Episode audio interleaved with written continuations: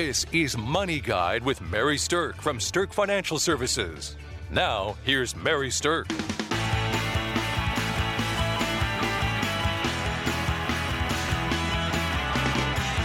Welcome to Money Guide with Mary Sterk, and today we are talking about what the rich people know. Kind of a fun topic. With me today, I have certified financial planner Kelsey Banky. Hello. And we are going to talk about some of the things that rich people know that many people wish they knew. you would think that there is some like super crazy secret that's in the wealthy people club, but the truth is, most of it is basic information that they they have applied and that they have executed for many many years. Absolutely. They've they've taken this information that everybody can do. They've just had the discipline to do it. Right. So I, I want to talk a little bit about the word rich because I think that's kind of a funny funny term. So everybody's definition of a rich person is different. There's no standard definition of like you have to have this much money to be considered rich, right? But almost everybody's definition of rich means that they think rich people have more money than them. Absolutely. So no matter how much you have, your definition of rich is usually more than your own.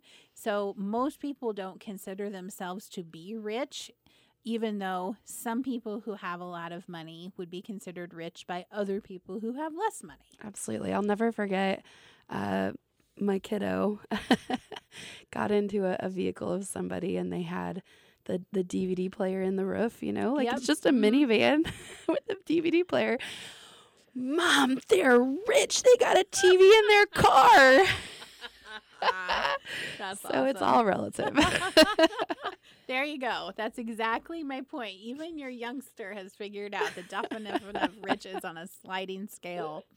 All right, but here's what people who have accumulated wealth and uh, in the absence of having been born with it or necessarily inherited it or won the lottery or something like that, what people who have accumulated wealth know is that starting early makes a difference. So you've heard that saying, the early bird catches the worm. I think that's kind of true when it comes to wealth accumulation. Absolutely. The earlier you can put a focus on savings and the earlier you can make that a priority in your life, not only do you have more years to do it, but you also can have the power of compound savings mm-hmm. and compound interest working for you. Now, compound interest doesn't sound too exciting when you're talking about smaller dollars at the beginning, but those dollars that you invested at the beginning of your savings journey are going to be some of the most valuable dollars that you ever have because they have so much time to grow and multiply that they can oftentimes double and triple and quadruple and keep doing that many, many times throughout the course of your life. Ah. So starting early absolutely matters. Yes. So those people that go out and get their first jobs and their first jobs say, "Hey, we have a retirement plan." Please take advantage of that. Yes, definitely. please, please, please do it. I talk to people all the time and I, I tell them, I promise it'll be worth it. Just do it. All right, so I'm going to tell you some math that I think is kind of interesting on this, and this illustrates the importance of, start, importance of starting early. If you invested $10,000 and you left it to grow for 40 years, assuming an average return of 8%, you would end up with over $217,000. But if you waited 10 years and invested 20,000, so twice as much as the original sum, you'd only end up in the same time frame with $200,000. So it would take more to make less. So the time in the market, the time to compound really becomes a good friend when you're thinking about accumulating wealth. And that is what self-made wealthy people have learned is they start early. So, whatever your situation is, saving and investing money today is better than waiting until tomorrow. So start now. Yep. Don't wait 10 years. Definitely not. Okay. So let's talk a little bit about investing then.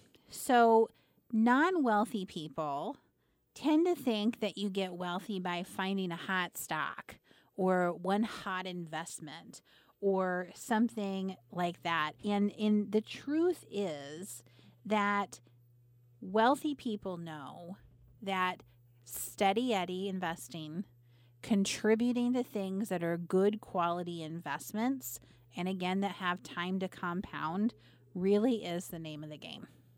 Consistency. Yeah, mm-hmm. it's it's not jumping in and out of things with you know the the change of the wind. It's it's finding good stuff, sticking with it, um, and and regularly contributing. So if you can only afford to contribute $100 a month, then do it. If you can afford to contribute $1,000 a month, then do it. But people who have accumulated wealth know that maxing out their available opportunities for investments leads to that wealth and comfort in the future. And that is the key to investing. Okay, so what is one of the best ways to actually go ahead and get that investing working for you? It's to automate things. I love automation. it's the best. Doing something one time that works for you time and time and time again is awesome. And you know what? It's it's more and more readily available to people. So within your 401ks you can automate it, within your savings accounts you can automate it. Shoot, there's even uh, apps out there that automate every time you spend that you're saving. I mean, there's so many opportunities for this now that this is a very exciting um, option and and trick for you. But tricking, you know, I I, I like to think of how um, how am I going to feel about stuff uh, down the road? And if I can trick myself into saving more by automating it, it's amazing how much more I can save, even though yeah. I truly do know it's important. so when you're faced with the, some of those decisions on a month to month basis of, you know, ooh, I'd really like to spend that, you know, hundred dollars on this over here. If it's already gone into my savings account, I don't have to make the decision because it automated it for me. Right. So the perfect recipe for not becoming rich is to neglect what needs to be done, procrastinate about automating things, and then give in to temptation to spend more than you should. So if you're giving yourself decision points on a very frequent basis of should I save or should I spend, your decision fatigue and your life is going to put you in a position where you're like, oh, yeah, I deserve that. Nope, I'm just going to spend it. I can save later. And you're going to spend more than you should. So, giving yourself the active decision to save versus spend is going to result in more spending. Automating the savings is going to eliminate that decision and take out that entire bad money habit process. So, your rich future self will thank you if you automate some of your savings. some of the most fun apps for for savings are kind of quirky that are out there like you can set it up to say well if i you know swipe my credit card at a certain place um, like let's say i go to starbucks and buy a coffee then i'm automatically going to save $4 into my investment account or $5 into my savings account.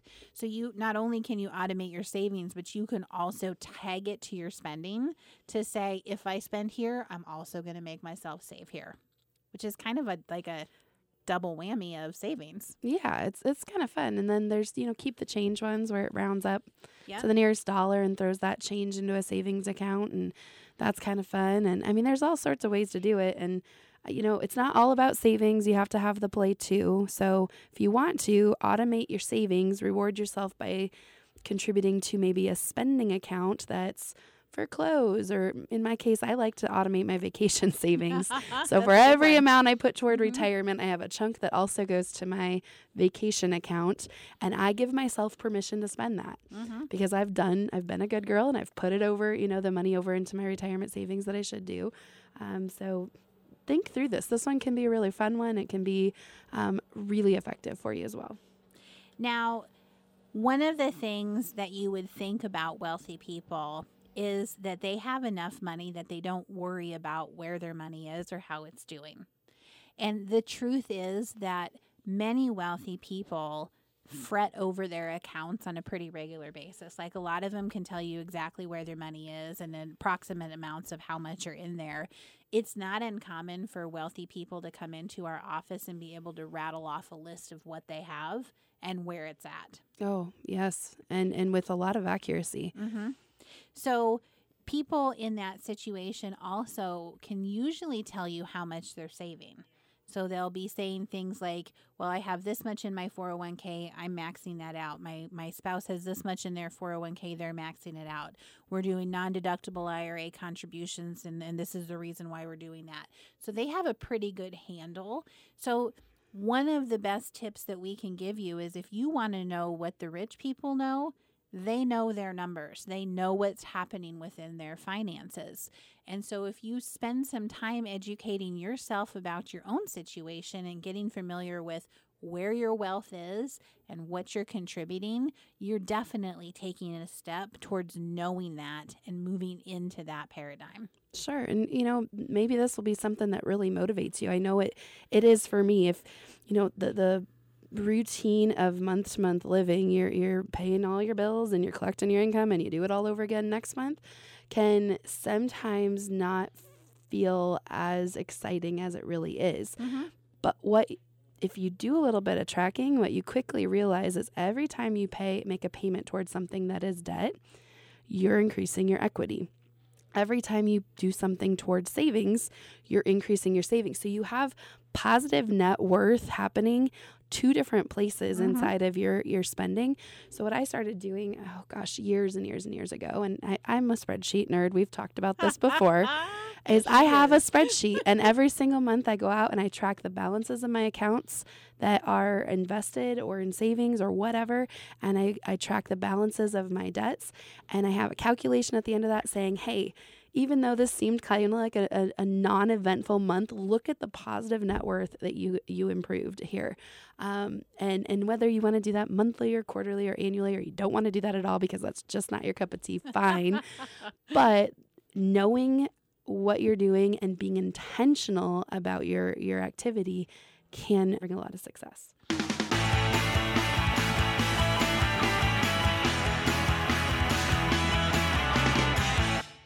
Welcome back to Money Guide with Mary Sterk, and today we're talking about what the rich people know.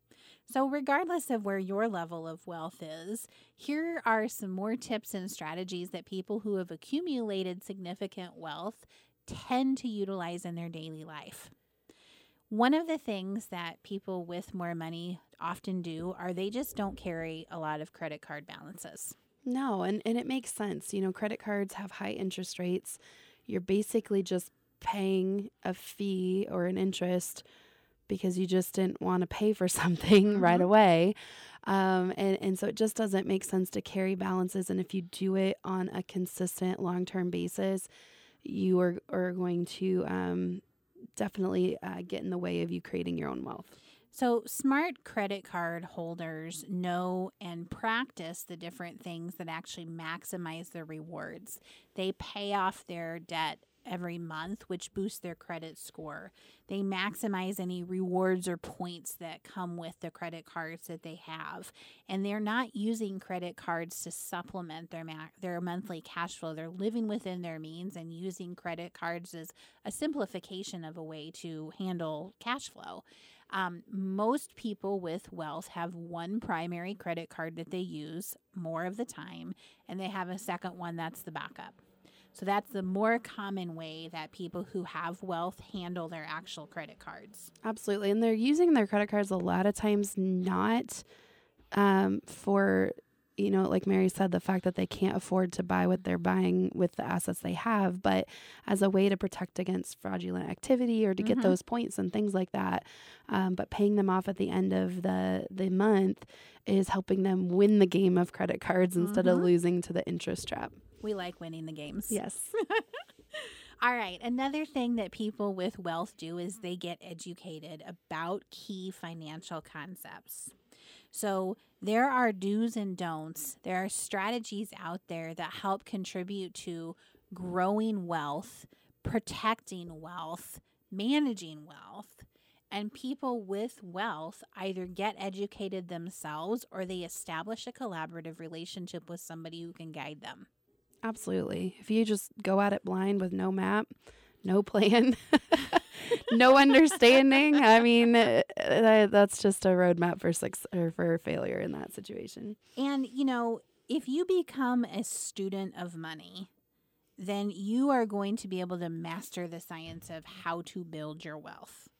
And if you absolutely cannot stand the thought of doing that, you have to find somebody to partner with that does love that. Absolutely. We work with people all the time that you're like, I'm a really creative brain and I really get this concept over here. And this is where I really want to spend my time and energy.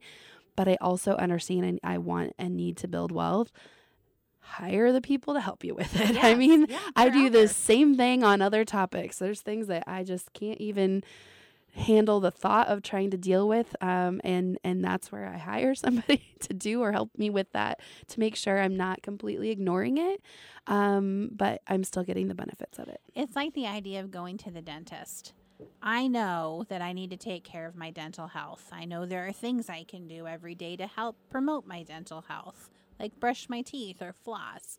But if I need to go have a cavity looked at, or I need to make sure that I'm not getting gingivitis, I need a dentist to help me with that. Somebody who's got the specialized experience. And I need to go in, get their guidance, and then go out and be on my way.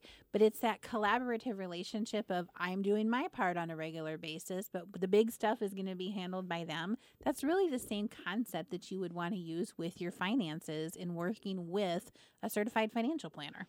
Yeah, and I promise I'll try to not be as painful as a dentist too. Although I know that some people think dealing with their finances is worse than the dentist. it's not nearly that painful. it really doesn't have to be. We try to make it nice. We have even got chocolate in our waiting room, so probably what the dentist doesn't have. All right, one of the strategies that wealthy people regularly utilize is that they are diversifying their portfolio. So once they've built wealth, they have to manage it. They have to keep making sure that it's something that is structured well. And diversifying your portfolio has different segments to it. One is making sure that it actually is diversified into the right asset classes. One of the strategies is making sure that that amount in each asset class is aligned with your risk tolerance level and your risk tolerance level is going to shift and change over the course of your life. Absolutely. And it and it should, you know, and think about your just your feelings on everything. When you're 20 and, and mm-hmm. early 30s maybe you're going to have one one kind of feeling about risk and things that aren't certain and as you age those those feelings definitely change maybe not for everybody but a lot of times um, and it's important to understand how that's changing when that's changing and what should you do about it Right. And successful investors don't keep all their eggs in one basket. They are generally diversified not just in traditional financial investments like stocks or bonds or funds or ETFs. They tend to often diversify against other things too, like alternatives or even real estate or business ownership or things like that. So, diversifying your portfolio and being able to create growth from multiple sources of um, like wealth that you've built really can help you protect yourself. Why do you diversify? Because if something blows up, hopefully the rest of what you have didn't blow up. So one thing might go down, but the rest of them might be holding steady. And that's why we don't want to put all your eggs in one basket. So diversification really matters. Now, the other thing that wealthy investors do is that they spot check their performance. So spot checking performance means that there are the, either they are doing it or they have hired somebody to regularly check into whether or not what they're investing in is actually an above average investment or if it's below average. Absolutely. Getting a gut check and, and a look at where things at. If you never look, you might stay in something that's awful for a long time. Mm-hmm. Or you might find out, hey, I'm doing these things right, but there's a few, few tweaks I need to make. And, and, and identifying that, you do that with everything else. You do that in your own jobs. Why not also do that with your finances? So, we are offering a free portfolio analysis to listeners of this show. You can reach out and contact us. Use the code invest 100 again invest 100 typically we charge a fee to do a portfolio analysis but with that code we'll do it one time with no charge and we'll help you understand how to see what is above average and what is not above average. And if it's not above average we'll educate you on how to make adjustments without creating an undue tax burden and with keeping your risk levels in mind But what I can say is that investments are cyclical, they shift and change over time. And what was good 10 years ago might not still be good. And if you haven't looked at it since then, you are making a mistake that rich people tend not to mistake not to make. Yeah, it's important to have a good process around that and to make sure you're using the right measuring stick for determining, you know, what's above average and below average. Um, so I encourage you to take advantage of that offer. Right. Now, the last thing that I would want to say about what the rich people know is that there's a unusual large amount of people who have significant wealth that still live like they are poor. it's kind of interesting. It really is. It's very, very interesting. Very, you know, people it, they are very unassuming sometimes on how mm-hmm. much wealth they have. But I, I can tell you, every single rich person, if if they've built their own wealth, they have not done it by spending more than they make. Right. For so sure. if you think about it, of course that makes sense. So maybe they're not living like they're poor, mm-hmm. But they are definitely not living up to what they're bringing in. They are spending less than that. there was even a book written a number of years ago called The Millionaire Next Door, and it was talking about, and I think this is even more true in the Midwest where we're located, that people tend to be like this. But people don't necessarily always flash their wealth around, especially the older generation. Mm-hmm. They tend to live as if they're still a little worried that another Great Depression might happen. Absolutely. They tend to live um, with a lot of privacy. They don't want people to know that they've accumulated wealth I think some of it's because they don't want people to come ask them to share it. Could be. Could be. But there's also there's always been kind of an unspoken, you know, we don't brag, we don't tell people about the fact that we've become wealthy over time. It's been a taboo subject. Mm-hmm. And so um, that is one of the strategies that some wealthy people do deploy is that they're pretty private about it. Yeah, fairly, really, really interesting. That mm-hmm. that one I find um, just fascinating, and I've encountered so many people like this um, that you you are talking to them and and just in the coffee shop, and they're the guy down the street, and pretty soon you find out there's a whole lot more there than what you realized, and yep. it's really kind of cool. Their humble habits have helped them accumulate great wealth. Mm-hmm. All right. Well, we hope that this has given you some good insight into what the rich people know as you make your own journey towards accumulating wealth. So thanks for listening to Money Guide with Mary Sterk. The views expressed are not necessarily the opinion of your audio provider and should not be construed directly or indirectly as an offer to buy or sell any securities or services mentioned herein. Investing is subject to risks, including loss of principal invested. Past performance is not a guarantee of future results. No strategy can assure a profit nor protect against loss. Please note that individual situations can vary. Therefore, the information should only be relied upon when coordinated with individual professional advice. Securities and investment advisory services are offered through Woodbury Financial Services Inc., member FINRA, SIPC. Insurance offered through Sterk Financial Services, which is not affiliated with Woodbury Financial. Sterk Financial Services is located at 350 Oak Tree Lane, Suite 150, Dakota Dunes, South Dakota 57049, and can be reached at 605 217 3555.